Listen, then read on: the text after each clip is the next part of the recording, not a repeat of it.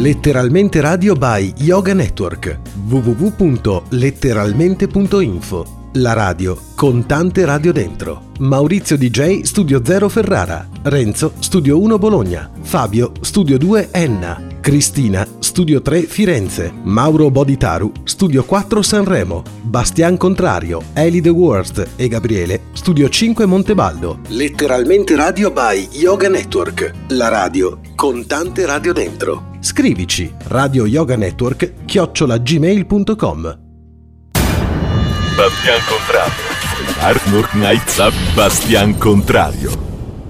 Dice il piccolo principe. Se tu vieni, per esempio, tutti i pomeriggi alle 4, dalle 3 comincerò ad essere felice. Ma se tu vieni non si sa quando, io non saprò mai a che ora preparare il cuore. Che bello avere un appuntamento così importante come quello con persone che hanno già aperto il loro cuore e la loro mente all'ascolto. Sembra scontato farlo quando si sente qualcuno che parla, ma non è così. Ascoltare significa porre attenzione a quanto viene detto e avere un appuntamento con qualcuno che sappiamo che dirà qualcosa proprio per noi ci predispone ad un diverso tipo di accoglienza, curioso, aperto, interessato.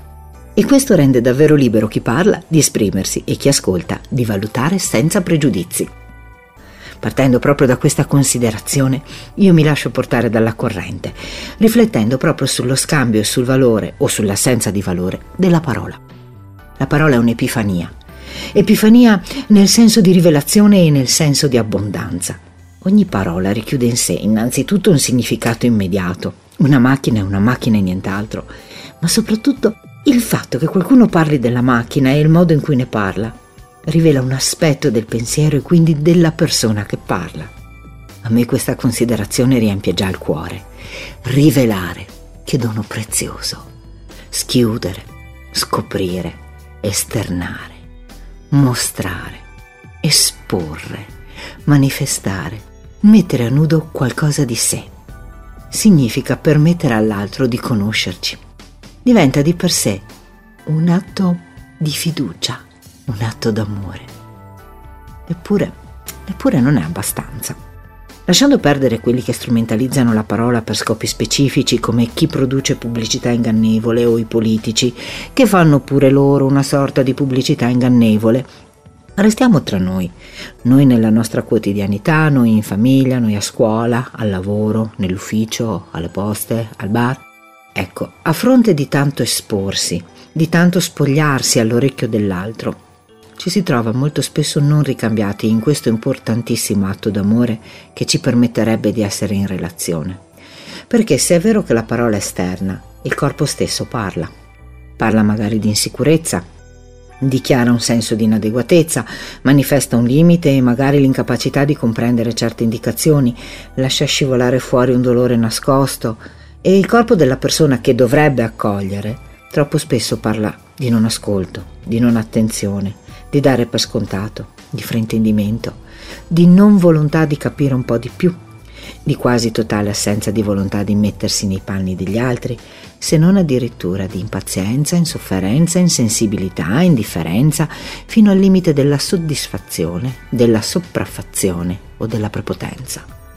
Il corpo parla con la piega del sorriso, il tono della voce, la curva delle spalle, ma in ogni caso dentro un corpo che agisce nella forma e nel suono c'è sempre un cuore, a volte aperto al mondo, a volte sordo. Una delle manifestazioni di non vicinanza del cuore che leggo più spesso osservando le persone è l'assenza di volontà di considerare le cose da una prospettiva diversa dalla propria. Eppure sappiamo tutti, per esperienza diretta o per logica, che chi abita al piano terra di un grattacielo non avrà la stessa visuale di chi abita a metà con la finestra sul lato opposto, e tanto meno di chi invece vive all'ultimo piano dello stesso palazzo ma quando si parla con un'altra persona si tende quasi sempre a dare per scontato dover avere una prospettiva di visione univoca, tutti dalla stessa altezza, tutti dallo stesso lato del palazzo e tutti con la stessa esperienza acquisita e consolidata. Facciamo un esempio banale e un po' ironico. Pronuncio la parola telefono. Se fosse ancora viva la mia bisnonna, penserebbe a quello a disco da appoggio con cornetta e microfono divisi. Sapete quelli con quella cornetta che si appoggiava all'orecchio poi si metteva penzoloni sul gancio per chiudere la telefonata? Ecco, proprio quella. La mia nonna ma sinceramente anch'io, a quello da muro nero, bello, sempre a disco.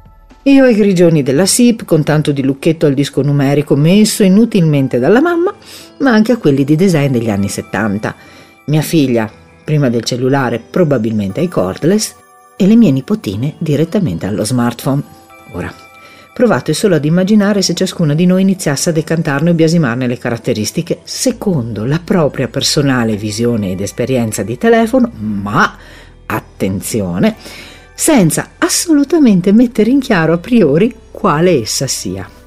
Dunque, ah, il telefono è così noioso, ti obbliga a stare fermo per parlare. Ma se io me lo porto dappertutto, ma non è ingombrante. E cosa c'entrano le fotografie col telefono adesso? Quello che mi scoccia è dover essere sempre disponibile e richiamare chi mi ha cercato. Oh, io uso WhatsApp e rispondo quando voglio. Ah, io non so mai se mi hanno cercato o no. Al massimo richiameranno. Quello che mi frega è la durata della batteria. Verrebbe fuori un vero nonsense, una cosa divertente al cinema.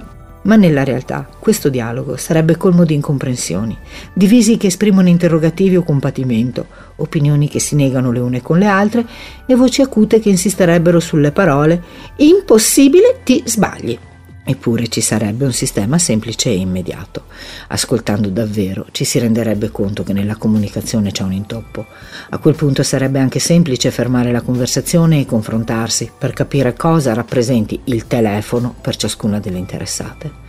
E potrebbe emergere una quantità di mondi sommersi del tutto nuovi collegati a ciascun telefono. Mondi nuovi nei quali immergersi, nei quali espandere il proprio immaginario dai quali attingere per arricchire la propria vita e il proprio modo di approcciare la realtà e gli altri. Invece questo succede raramente.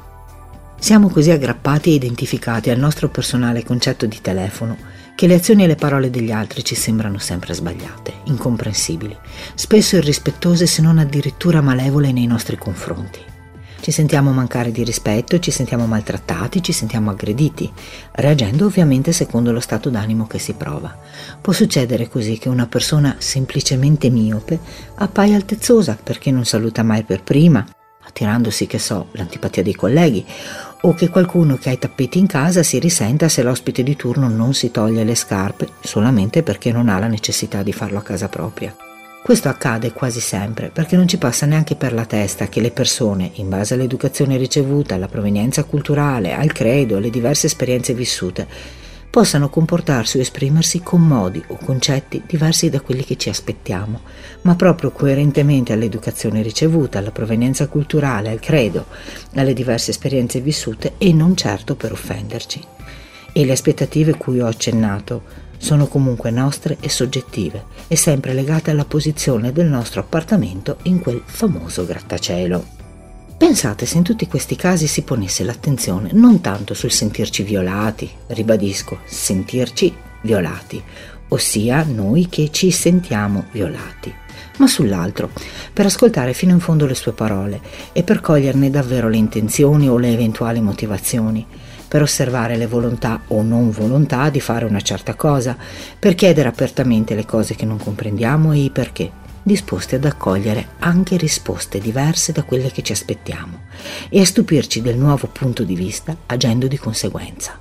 Perché in fondo è abbastanza ovvio e scontato che se incomprensioni si sommano a incomprensioni, si arriva all'insofferenza, al risentimento, al conflitto. Leggo su Pace e solidarietà globale di Edizioni Esperia. L'idea che siamo in conflitto può essere reinterpretata in questo modo. Condividiamo un problema. Trovo davvero illuminante questo concetto, condividere un problema. La prima cosa che mi colpisce è il concetto di unità, che appare come un paradosso laddove si è in conflitto. Eppure anche il conflitto è tale se sostenuto da più parti, ma non ci si pensa. Inoltre, se lo si definisce problema, Trovare una soluzione è una condizione implicita. E qual è il modo più immediato per risolvere un problema condiviso se non parlarne? Ecco che a quel punto la parola tornerebbe ad essere un atto d'amore, scoprirsi per scoprire, per incontrarsi. Ma non è così che si fa anche l'amore. Letteralmente Radio by Yoga Network www.letteralmente.info Scrivici Radio Yoga Network chiocciola gmail.com. Buon ascolto!